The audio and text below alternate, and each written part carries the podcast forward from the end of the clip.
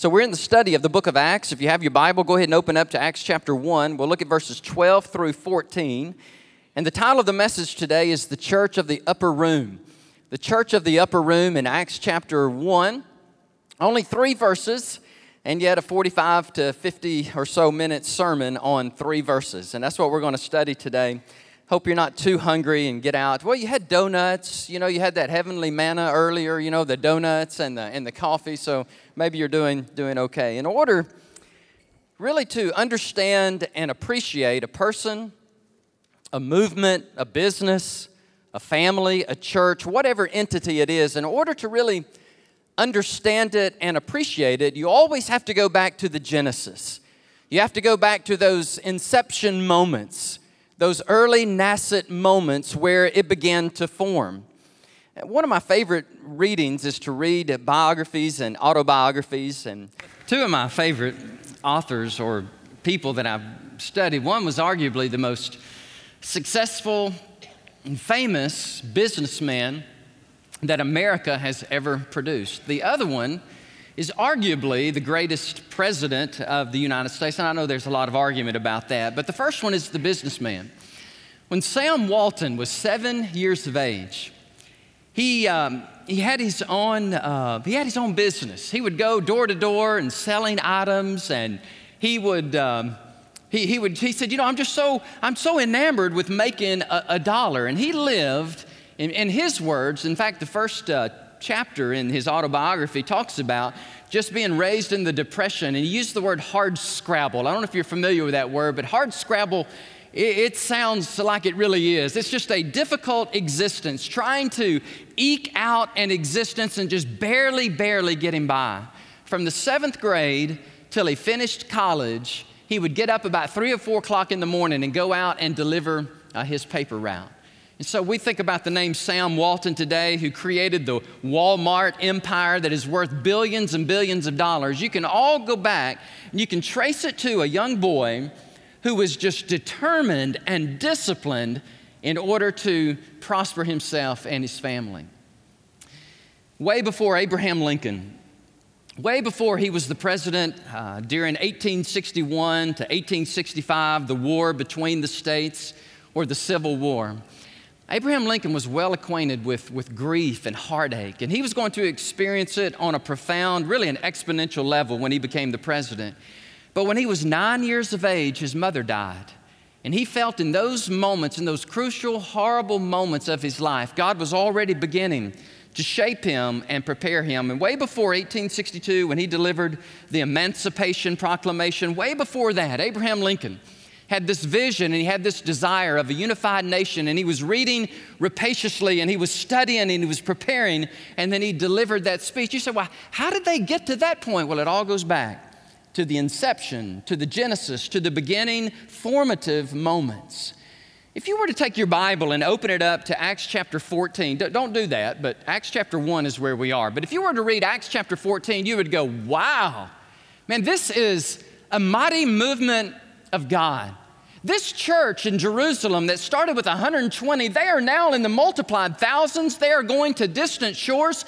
How in the world did they become so effective and so successful? And I would argue go back to the beginning, go back to the inception, go back to those formative moments when they were created by Jesus as a church. And when the Holy Spirit of God comes, then you begin to understand the success, the movement, this living, dynamic organism that has just impacted the whole world. Well, we're going to see the church in the upper room today, and we're going to look at what I want to call these salient features, these key characteristics of the early church, that if we will take the time and we will study them and seek to appropriate them not only in our lives individually and in our families, but also in our church, then we too, in the future, and for you know subsequent generations they can look at our life they can look at our family they can look at our church and they can say wow man, god really had favor on them and God really blessed them. And we would say, go back to our beginning and go back to those formative decisions that we made that set the course for the rest of our lives and our existence. So we're going to read Acts chapter 1. I want to look at it with you today. I'm so excited to be able to preach God's word. And, and I really want the focus today to be on the word of God. Now, I have some amazing news I want to share with you in a few minutes. And, and that's important. And I'm going to celebrate with you and we're going to rejoice. But I really wanted to focus right now. I just wanted your minds to be laser focused on the scriptures and on the word of God. So I want to ask you if you would go ahead and stand to your feet. Just stand up where, right where you are. Uh, if you were asleep, I'm sorry to wake up you now, but anyhow, we, we got you up. It's hard to sleep when you're standing up, so we're glad you're standing up. And we want to read the Word of God. I'm going to read it to you, and you can follow along in your tablet or in your phone or in your uh, ink and, and, and letter. Thank you, Tom Ogenlay. Wonderful, wonderful job presenting how to share the gospel in during our Connect group time. And so here we go in Acts chapter 1. Think about this with me. The church of the upper room and what was it that made them so amazing, so effective in the future? What did they do during those formative early years? The first thing they did, they were obedient. They did what Jesus told them to do. They returned to Jerusalem from the mount called Olivet, the Mount of Olives, which is near Jerusalem, a Sabbath day's journey. Verse 13. And when they had entered, they went up into the upper room. Okay, remember that place? The upper room, where they were staying. And it's going to list who was there. It's going to list 11 of the 12 apostles. You say, well, what happened to the other guy? Why isn't he listed? Well, when you betray the Lord and you, you leave, you don't get listed, okay? And that would be Judas. But here he is. Here are these 12 Peter, James, and John, and Andrew, Philip, and Thomas, Bartholomew, and Matthew, and James, the son of Alphaeus, and Simon, the zealot, and Judas, the son of James. These, now watch this, this, this is the key. This is what you're going to find is so amazing and made them so effective. These all continued. Now, that word continued, that participle, we, we just read it as, oh, they stayed on, they continued. Really, a good translation of that Greek word, that participle is, they persevered. They, with determined discipline and great determination, they did the following. They stayed in one accord, in unity. They were in prayer and in supplication. With the women, think about that now for just a moment. What a revolutionary statement. Women were just a notch above slaves in first century Rome. But Jesus Christ did more to elevate the status of women than any other person who ever lived. He said, Ladies, you are not up here. You are right on the same ontological plane as a man, and Jesus Christ is the one who did that. And the women were there at the the, the crucifixion, the burial, and the resurrection, it was the women. And so we're not surprised that of the 120, there's a lot of women in the early church. Ladies, can you say amen to that? Amen. Ooh, I like that back there. That's a good amen. And Mary, and there are a lot of Marys that followed Jesus, but Luke, Dr. Luke, the good historian, first rate medical doctor that he was, who wrote this letter, who wrote this book, said, in Mary, who was the mother of Jesus, as well as Jesus Christ brothers, his half brothers. Father, we thank you for your word. We stand in awe, we stand amazed that we could read, Lord, and understand what happened in the early days. And Lord, we don't want to read just with a, a mind of intellect or academics or history. God, we want to read because, Lord, we want you to do in us what you did in them. Lord, we want to read with the point of application. God, may we be the church of the upper room in Austin, Texas. Lord, may we be this church that is characterized by discipline and obedience and unity and prayer and fellowship. God, do that work in us, Lord, we pray. In Jesus' name, amen. Thank you so much, and you may, you may be seated. One more introductory note before I get into these, these five characteristics. You, you may look at verses 1 uh, or 12 through 14 and say, well, where's evangelism? Where's missions in the early church? Well, it's conspicuously omitted because the early church They had not received, I mean, this, this baptism, this coming of the third person of the Trinity, the Holy Spirit. He's about to come. And when he comes, everything will change. And they will go out. And Acts 2.11 says, and they went out and they spoke the word of God. And then, and then Peter stands up, anointed by the Holy Spirit. And three, listen to this. This church went from 120 to 3,000 in one sermon. You say, well, how did that happen? The Holy Spirit of God, He came and anointed and empowered them, and they went out and they witnessed. And Peter, he stood up with his public proclamation, and God did this phenomenal work. But before that, before that, in, in these early, early days, remember Jesus Christ in Matthew 16 says, Upon this rock I will build my church. I, Jesus, will build my church, and the gates of hell will never prevail against it. And then he says, It is imperative that I, that I live and that I die and that I rise from the dead. I will ascend to the Father, and then I will send the Holy Spirit, and your lives will be forever changed, and you will be my people. You will be my church, and you will take this gospel from Jerusalem. Watch this concentric movement Jerusalem, Judea, Samaria, and then to the uttermost parts of the earth, to the distant shores. This gospel will be preached. But in order for that to happen, it was imperative, number one, that they be obedient. And point number one is obedience. After the ascension, the disciples returned to Jerusalem. That's so important, church. That's precisely what Jesus, the great commander, told them to do. He said, Now wait in Jerusalem. In Acts 1 4, he says, Do not depart from there. He departed. He went up. He was ascended out of the Mount of Olives up into the clouds. We read that and we studied that. And then he went on back to heaven. And then the early church, they had 120 of them, they assembled together in Jerusalem. And, and Luke is good here. I mean, I, he's, he's wonderful here. He says, Then they returned to Jerusalem from Mount called Olivet, which is near, near Jerusalem, a Sabbath day's journey. What does that mean? A Sabbath day's journey was, uh, was the distance that you could travel and not break the Sabbath. It was one kilometer. It's 2,000 cubits, if you're interested in that metric, or this is the one we could appreciate the most. It's about three quarters of a mile. So they traveled about three quarters of a mile, crossed the Kidron Valley, out of the Mount of Olives, and back up into Jerusalem, and they gathered up into that place, that upper room that was so significant to them. This upper room, it could be, we're not for sure, but it could be the very place where Jesus instituted the Lord's Supper. It could be the very place that Luke describes in his gospel, that where Jesus came and he appeared to them. You said, well, what were they doing? As they were obedient to Jesus and they were gathered in the upper room, this early band of Christians, right? Their leader had been crucified. I mean, the temperature was really hot for martyrdom, and people could lose their lives if they were found professing this name of Jesus, whom the Roman government just crucified. So, what are they doing? Are they in fear? Are they in trepidation, going, oh no, what is going to happen to us? No, they're, they're in the upper room and they're gathered together. And look what Luke says about this. It's phenomenal in his gospel.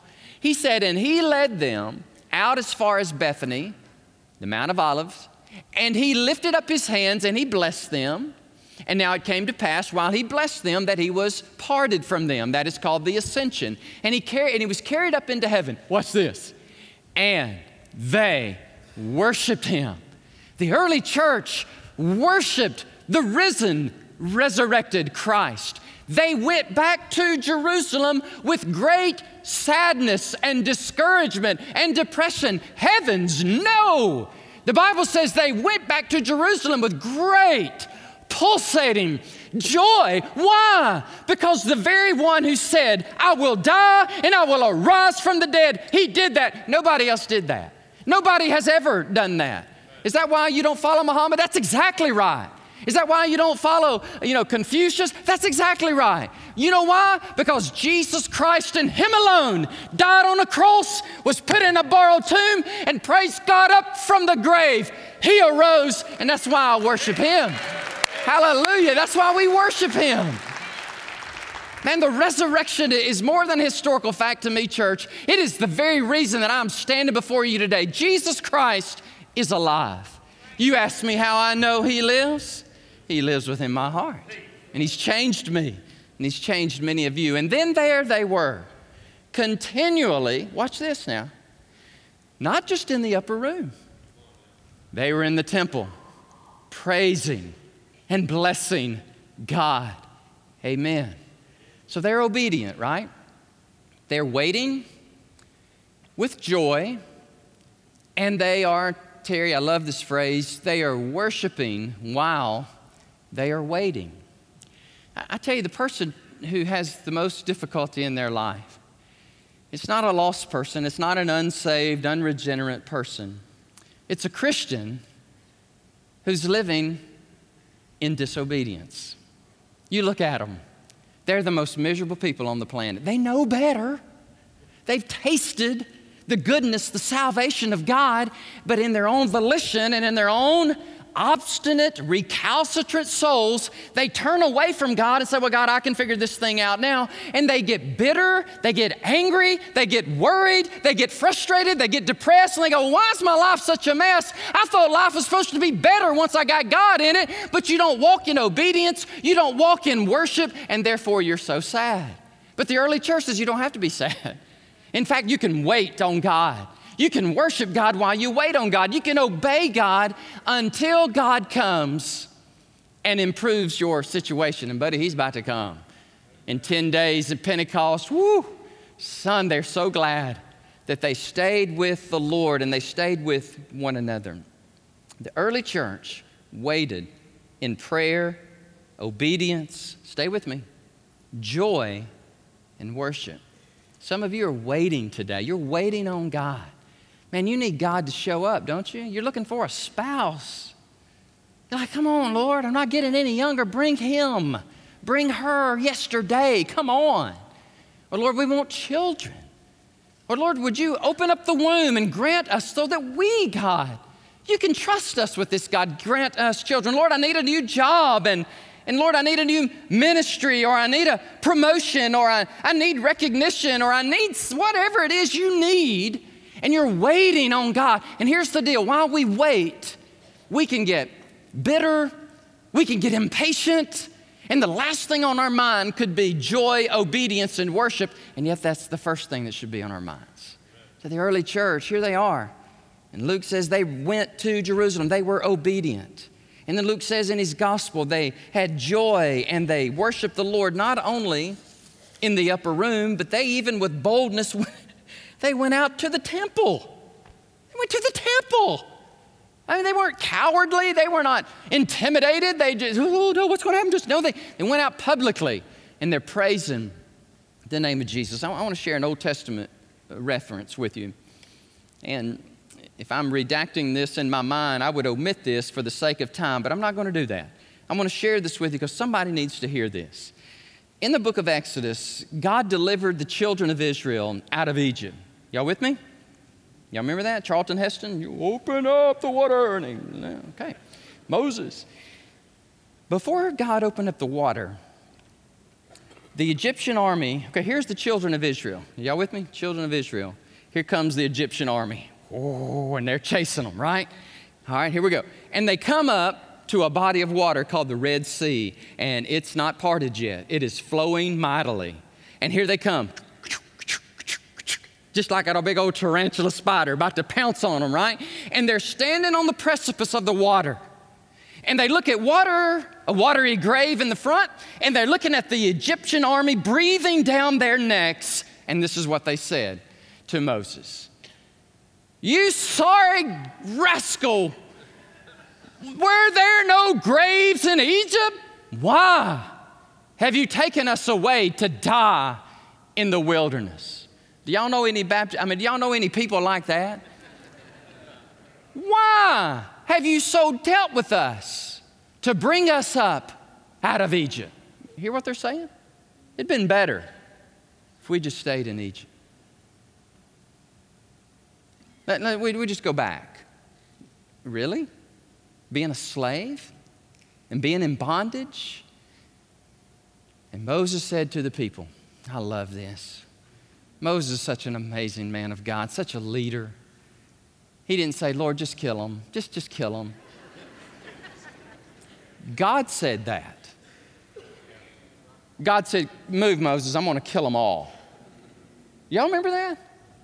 And Moses says, No, no, no, no, no, don't, don't, Lord. Please don't kill them. I, let, just, just help me and help me help them. So Moses says, Stand still and see the salvation of the Lord. Moses cried, and God parted the waters, and they crossed to the other side. Yep, come on. God delivered. God delivered them. Stand, oh, cathedrals on us there, brother. Amen. All right, stand still and see the salvation of the Lord, Moses cried. And God, watch what he says. And the Egyptians whom you see today, you will see them again no more forever. What are you doing at the precipice of the sea while the Egyptians are breathing down your neck? angry, impatient, worried, fretful, frustrated. If God brought you out of Egypt, by the way, guys, the beautiful picture of the Exodus is the redemption of Jesus Christ to save your soul from hell. And if Jesus saved your soul from hell and he saved the, the Israelites out of Egyptian bondage, don't you think God can part the water? Don't you think God can do miracles if we only believe? All right, the second thing is, is fellowship. The second characteristic of the early church that I want us to seek to understand and more than understand, but to emulate, is the fellowship that they share. There's about 120 of them, and they're gathered in the upper room. Now, that must be a spacious room, right? How many of y'all can hold 120 people in your room, in your upper room? These were common rooms. And one writer says they were placed above crowded streets, they were private, and they served, quote, as places of assembly, study, and prayer. So that's where they were. In Jerusalem, somebody had given them access to an, a room that was upstairs, and it was there that they gathered. Well, who was there? I find this so interesting that Luke, being a first rate historian, he goes, I want you to know who was there. First of all, it was the apostles. Ooh, what's this? He doesn't list the apostles the way the other gospels, or even his gospel, lists the apostles. Things have changed. He lists the first three. Check, check your Bible out. Who are the first three disciples, apostles that he lists? Peter, James, and John. Who were the three men that Jesus Christ spent the bulk of his time with? Peter, James, and John. This is not an accident. God had a method, Jesus had a plan to make disciples who would make disciples, and the very people that He would pour His life into the most. Not the crowds, not even the 12, but those three men. They are the ones now. Peter, Acts 1 through 12 is all about Peter. And then you see John, who's writing a great corpus of the New Testament. And James, the leader of the church there will die a martyr's death in Acts chapter 12, but the church will flourish, and those apostles, those very people are gathered. That's so important. Number two are the women. Come on, ladies, you're in the house. Luke 23 49 and 55 says, The women, disciples, you can find them at Jesus' crucifixion, at his burial. They're the first to witness at the empty tomb. Who were these women? Thank you for asking me. I want to tell you. Mary Magdalene, Joanna, Mary the mother of James, Luke 24 10. One writer suggests that it's Mary and Martha, Salome, and Mary, the wife of Clopas. And then you have Mary, the mother of Jesus. This is very important. This is the last time you'll ever read about these people. This is it. You will not read about the other nine or the other eight disciples again. And you will not read about Mary again. You know why? Because Mary is not to be venerated or worshiped. She is to give birth to the Son of God, and that's who we worship. So, Mariology is a fictitious thing created by the Roman Catholic. It, it, should not be that we venerate and worship a woman. No, we we worship the Christ child that she gave birth to. You don't see Mary anymore, but you see a whole lot of Jesus in the rest of the New Testament. So why just don't get that truncated and twisted in our minds? No, we honor Mary, we thank God for Mary, but we don't worship Mary, we worship Jesus and Him alone. You say, well, you, you, that, that's your opinion. Yes, that's my humble and accurate opinion, indeed. Number three are Jesus' brothers. Oh my goodness, the brothers of Jesus, who thought he was a lunatic, who thought he had lost his ever loving mind. You're the Messiah. Oh my word, Messiah. But after he arose from the dead, they said, No, we're, we're the lunatics, you're the Lord. And they believed on him. Did y'all know that? Let me give you their names. You've heard of them. James, who wrote the book of James, was a half brother of Jesus. You say, why do you keep saying half brother? Well, they had the same mama, but they didn't have the same daddy. you with me? Virgin born. They weren't virgin born, he was. So they shared the same mom, but not the same dad. James, who wrote the book of James. Have you ever heard this name? Jude. Judas, who wrote the book of Jude. And then you have Joseph and Simon. These are those that are gathered together in obedience and in fellowship in the early church. You say, why is this so important? Why do we have to know history? Why is it that we have to understand the dynamics of what? I, I mean, just give me some blue bell ice cream, brother. Just get me over here some cherry cobbler. I don't need all this meat and potatoes and celery and broccoli. Yes, you do. Yes, I do. I need to read it. I need to digest it. I need to understand it so that I can greater appreciate what is coming. All right? So let's go to number three is diligence. Stay diligent with me, church. Watch this, verse 14. They all continued. Pros kataruntis. Pros kataruntis is a participle that means they not only continued, but they did so with perseverance and with steadfastness and persistency. They, they were so disciplined and diligent to meet as a group. Man, this speaks to me powerfully of the importance of the church, the ecclesia, the body of Christ. We don't gather together because we don't have anything better to do. That's what Bill Gates said, and I disagree with him vehemently.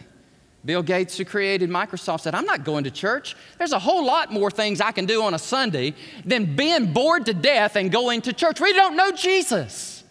And you don't know Jesus, you don't want to go to church. But man, if you know him, Woo! If you know Him, you want to be where the people of God are. Man, we, we don't have to drag you in here. Man, you just. Man, in my younger days, church, I just want you to know I'd be flying off of this thing here and I'd be running. But I'm hurt. I'm sore. I can't, I can't do it. Woo. I went a long way yesterday. Can't do it. Thank you. Diligence perseverance, gathering together. The Bible says in Proverbs 12 27, but diligence is man's precious possession. I almost didn't include this, but I want to include this. People, you know, they say, well, you have a PhD, right? A post hole digger, is that what that stands for? No. No, I do. It took me nine years after I graduated from college you say, Oh, I bet you're really smart. No. I'm just, I'm just really determined. I'm just, God has given me a spirit of, of discipline. They said, Well, young man, we'll let you in the PhD program on probation because you did so terrible on the GRE exam. I'm like, Welcome to life, brother. I, I can take the GRE, the SAT, the ACT, the ESPN, I can take it all. And I will never do any better. Call me dumb, call me frozen, Call me what you want, but if you just let me in, well, I, they let me in. And that's how. The, here's what the D stands for in the PhD for me it stands for discipline, it stands for determination. It's this bulldog tenacity that the people of God should possess more than anybody. That we're determined that we're not going to give up because Jesus Christ is our King.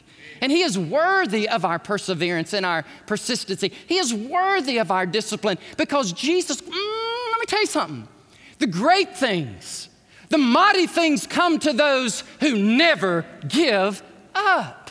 You just can't give up. Let me tell you a story. Tony Bennett. Don't, don't know that name? it sounds like a singer, but it's not. It's a, it's a basketball coach. Tony Bennett used to coach the University of Washington Cougars, and they were terrible. One writer says they were at the bottom of the bottom of the Pac 10 when he was coaching them.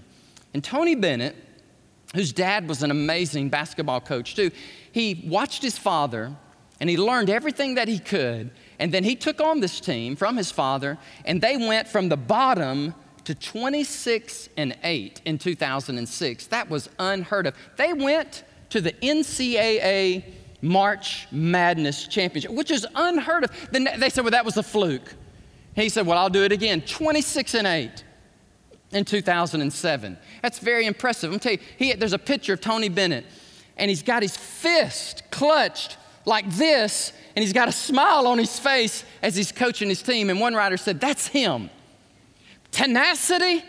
He never quits, never gives up, and yet he does so with joy. You know how he does that? Because he's a follower of Jesus. Five of his on his team at the University of Washington accepted Christ as their Savior while he was the coach. Well, that was then, and this is now. Tony Bennett's 49 years of age. He's the head coach of the number three team in America, the Virginia Cavaliers. Does anybody know? Can I help y'all? Do y'all know what happened last year at the number one seed, the number one team in all of America when they went into March Madness? They played, I don't even remember the team that they played, but I do remember this they lost. That was the first time in the history of the NCAA championship that a number one seed lost to a lowly 16 seed, and Tony Bennett was the head coach of that group. And they interviewed him. Man, I'm just be honest. I don't want nobody interviewing me if I just lost to a number 16 seed. I would just say, please get the camera out of my face. I'm going to go suck lemons and persimmons, and I think I'll just die. I don't, I don't want to talk to anybody. And he just stood up like a man, and he just took it. He said, Yes, I know I've made history today, and I'm broken over it, and my team, we're just, we're crushed by it, but we're going to press on. Well, that was then. Today, they're the number three team in America. Here's Tony Bennett in his own words I have great things in my life. I love my wife, and I love my family. I love coaching, and I love basketball. Those are wonderful things, but when you line them up in comparison to Christ and the relationship you can have with Him, with what He's done for you and what He's given you, well, they don't compare. That's the greatest truth I know. End of quote. How do you, how do you get there? How do you get to that place where you have this joy and you have this euphoria about you, even though things are hard and difficult and painful? Well, you stay determined. You stay disciplined. You stay with Jesus. He loves you. He loves me. And we've got to do the basics, do the basic axioms, the fundamentals of the faith. Yes, Dr. Tom Ogunlay, we've got to get up every morning, read the Word of God, pray to God, fill me up, Holy Spirit, and then send me out into this world to make a difference. So that is, that is diligence, all right? Let me give you two more. Oh, man, that's a great verse. Therefore, my beloved brethren, be steadfast. Daniel Van Cleve, you ever read this verse? It's your favorite, isn't it? Be steadfast, immovable, always abounding in the work of the Lord, knowing that our labor is not in vain in the Lord. Discipline. All right, next is unity. Oh, don't you see this church in verse 14? These all continued, proskurantas, with determination, with, ooh, homothumedos, with unity. One translation reads, They continued with one purpose and one mind. Another writer says that they had this spiritual unity that, was, that characterized the early fellowship. No fissures, no, no schisms, no factions. They were unified in their worship of Jesus. They had so much opposition, they could not oppose each other. I don't have many profound statements, but I just laid one on you. I've never said that in my life. I can't even remember what I said. Let me, let me see if I can bring it back up. They, were so, they had so much opposition out there, they could not afford to oppose one another in here. They were unified, rallying around the battle cry that Jesus Christ has conquered the grave. No disunity. The Bible says in Proverbs 6:19 that God hates the person who sows discord among his people. I'm so glad. I'm rejoicing today that our church, we, we're more unified than I've ever seen us more, unified in prayer, more unified in preaching, teaching the Word of God, more unified in leading people to Jesus and baptizing them, more unified in, in saying, Lord, we want to build strong marriages and, and build strong families. And God, we want to grow together in unity. Lord, we want to be up in our worship, vertical, passionate worship in you. Lord, we want to disciple the body of Christ. Woo, glory. Then we want to go, God. We want to go to the nations. We want to go to our neighbors. And that is the mission, the vision, the purpose, and the passion of Great Hills Baptist Church. And I'm so tickled to death, thrilled, and honored that I get to pastor this, this group. I mean, this, this, this band of the body of Christ, these believers who say, we are going to be one in Christ and we're going to go out and make a difference in this world. Hallelujah. Let me commend you. Let me thank you. Let me praise God for you. And this is where I think it's so vital that we take a page out of the early church and say one of the key salient features of the New Testament church is unity, and that's what we have to strive for. And the last one is prayer. And the only reason I put prayer last is because in verse 14, it's the last characteristic. They continued with one accord. Now, watch, this is really interesting to me. If you have your Bibles, you can't read, you can't see this, but in the New Testament, the Greek, it says, in the prayer and in the supplication. Both are prefaced with a definite article. And Luke's doing that to underscore how important it is that they, that they prayed. The first word, prosuke, prayer means worship. Did y'all know that? When that first word there, when it says they, they were in prayer that word, really a good translation of it is worship. I thought that was really interesting. And then, then he said, and in the supplication. That's a totally different word, desis. It means petition and request. One writer puts it this way, and I love this. He said they were assiduous in prayer. I had to look that up too. It's diligent. They were assiduous they were diligent in prayer. Acts 2:42 says this, and just a couple pages over, and they continued. Hmm, what? Hello. Where did we see that before? And they continued steadfastly in the apostles' doctrine and fellowship. Hey, some Baptists in there, amen. Some fellowship, some breaking of bread, and in their prayers. Thank you, Lord. Thank you, Lord. I imagine in John they remember in John 14, 14 when Jesus said, Ask anything in my name, and I will do it. So, this is the church of the upper room. Do you like that? Do you like what you see? Isn't it amazing? Isn't it powerful? Obedience, unity, fellowship, prayer, determination, all those, I mean, really stellar characteristics and I believe with all of my heart, Great Hills Baptist Church and any other church that listen. I we have 300 people sometimes, not in here, but they're listening out there in Facebook in that world. Where, wherever you go to church, or if you're looking for a church, go to a place that best they can, they mimic and model their life and ministry after the early church. I heard a song this week. Man, it's a cool song. I got so excited I sent it to all of our staff.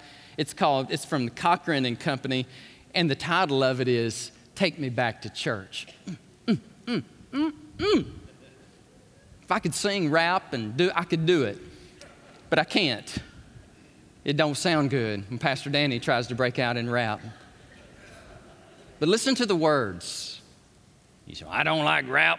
I don't like anything. Okay.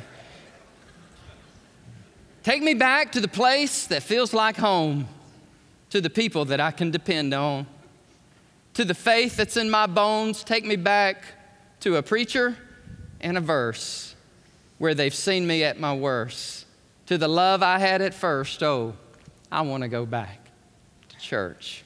Mm. Tried to walk on my own, but I wound up lost. Now I'm making my way to the foot of the cross. It's not a trophy, for the winners. It's a shelter for the sinners. And it's right where I belong. Thank you, Lord. So let's let's pray together. I, I know what time it is. It's a little late, but I know the most important thing is about to happen. It's where we extend you the invitation, the opportunity to become a part of a not perfect, very imperfect, but a striving church here at Great Hills. We invite you to come, be a part. Link your life with us. Next week, March the 3rd, we'll begin our Discover Great Hills new members class. If you're interested, if you have a modicum of interest, then check it out. Sign up, come, you'll enjoy it. You'll, you'll enjoy it just from what you'll learn. And if the Holy Spirit confirms in your heart, then come and be a part of us. But more than that, more than joining a church, I, I really pray that you'll join the family of God, that you will enter into the kingdom. You say, How do I enter into the kingdom? By faith and repentance. Say, Jesus, I know I'm a lost sinner. I deserve hell. I know, Lord, I'm a mess. But I know you're a Savior, and I believe in you, and I'm trusting in you today. I think it's February 24th, 2019, this day.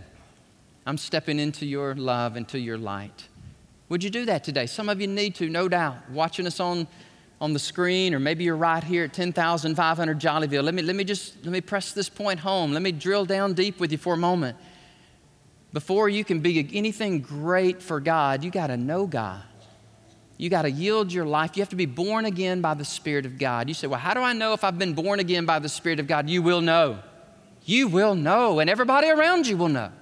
Because there will be love and joy and peace and patience and kindness and goodness, faithfulness and gentleness and self control. You will have the fruit of the Holy Spirit manifested in your life because you received the Lord Jesus. You want to do that today?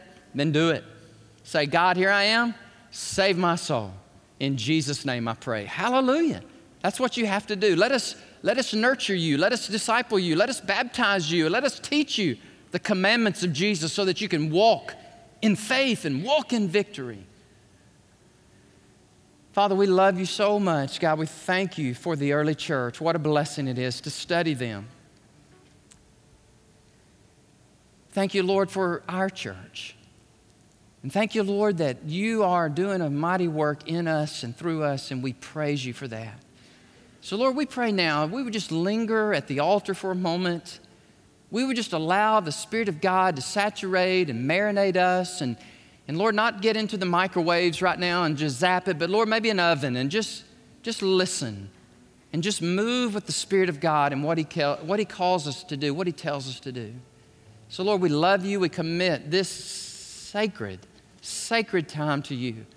We pray, God, for this altar, that it would be anointed, that it would not be a forbidden place, God, that people would not look at the altar and go, Oh, I could never go up there. What are people going to think about me if I go to the altar? Don't, don't, don't worry about what people think about you. Don't worry, be more concerned about Jesus. He's calling you, He's calling me to the altar. Go to the altar and pray. And maybe somebody will come alongside of you and put their hand on you and say, Let me pray for you, sister. Let me pray for you, brother. Oh, God in heaven, we ask you, Lord, to have your way, your will in us, in this church. For this is our prayer in Jesus' name. Come on, church, help me. All God's people said, Amen and amen. So let's stand up and Terry, you lead us in a song and we will pray, we will gather together, and we will do business with God even, even now. Even now.